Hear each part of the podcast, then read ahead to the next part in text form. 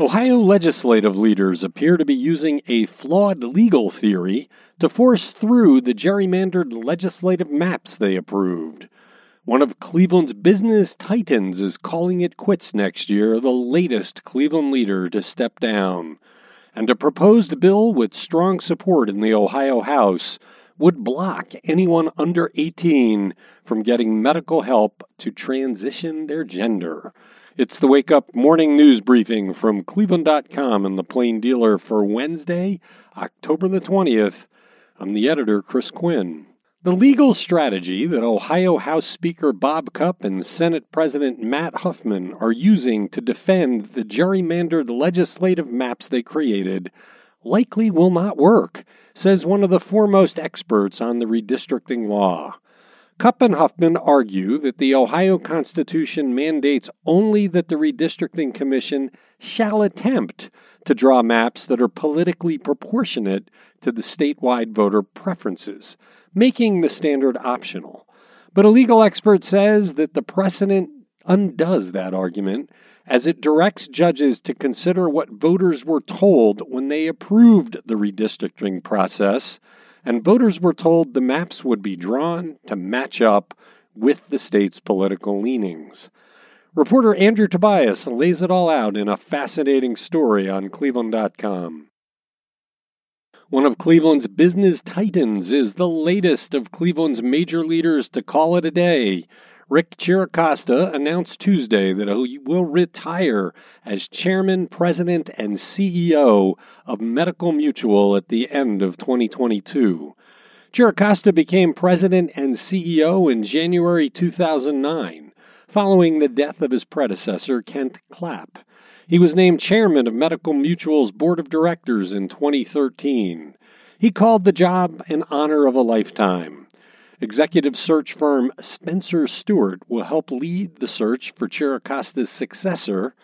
During his time with Medical Mutual, Chiricosta helped the company adopt and implement the Affordable Care Act, which expanded access to health insurance to thousands of Ohioans. He also helped widen access to health care through expanding Medical Mutual's Northeast Ohio provider network. Chiricosta also served as board chair of the Greater Cleveland Partnership.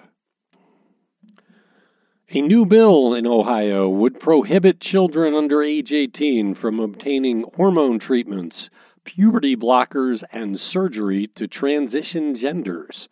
House Bill 454 called the Save Adolescents from Experimentation Act is sponsored by a quarter of the Ohio House. All are Republicans. There are two sponsors Representatives Gary Click of Sandusky County and Diane Grendell of Geauga County. 23 Republicans are co sponsoring the bill, which would prohibit nurses, counselors, teachers, principals, and other staff at public and private schools from withholding from a child's parent or guardian that the child believes they might be transgender. The bill would also ban giving any public money to an organization that provides gender transition procedures to any minor, and that includes hospitals. It would forbid any health insurance policy from providing health care coverage that reimburses for gender transition procedures for people under 18. Proponents of the Icebreaker Wind project proposed for Lake Erie are working to find the money necessary to build six turbines off of Cleveland in the lake, and if they don't find it fast, the project could be dead. Advocates have been asking state legislators and others in Columbus for help with the long delayed project before the Department of Energy rescinds what's left of a $50 million grant.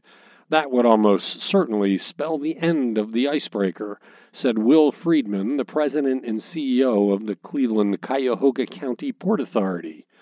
The funding gap is significant, and proponents do not know how to fill it. They say help from the state is imperative.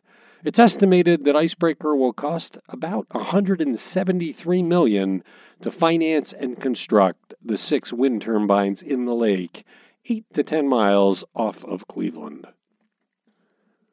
Concealed carry permit holders or members of the military who carry concealed handguns into Ohio schools, courthouses, or other prohibited areas could avoid criminal charges if they obey a request to leave and don't return for the next 30 days under a new Ohio House bill introduced Tuesday.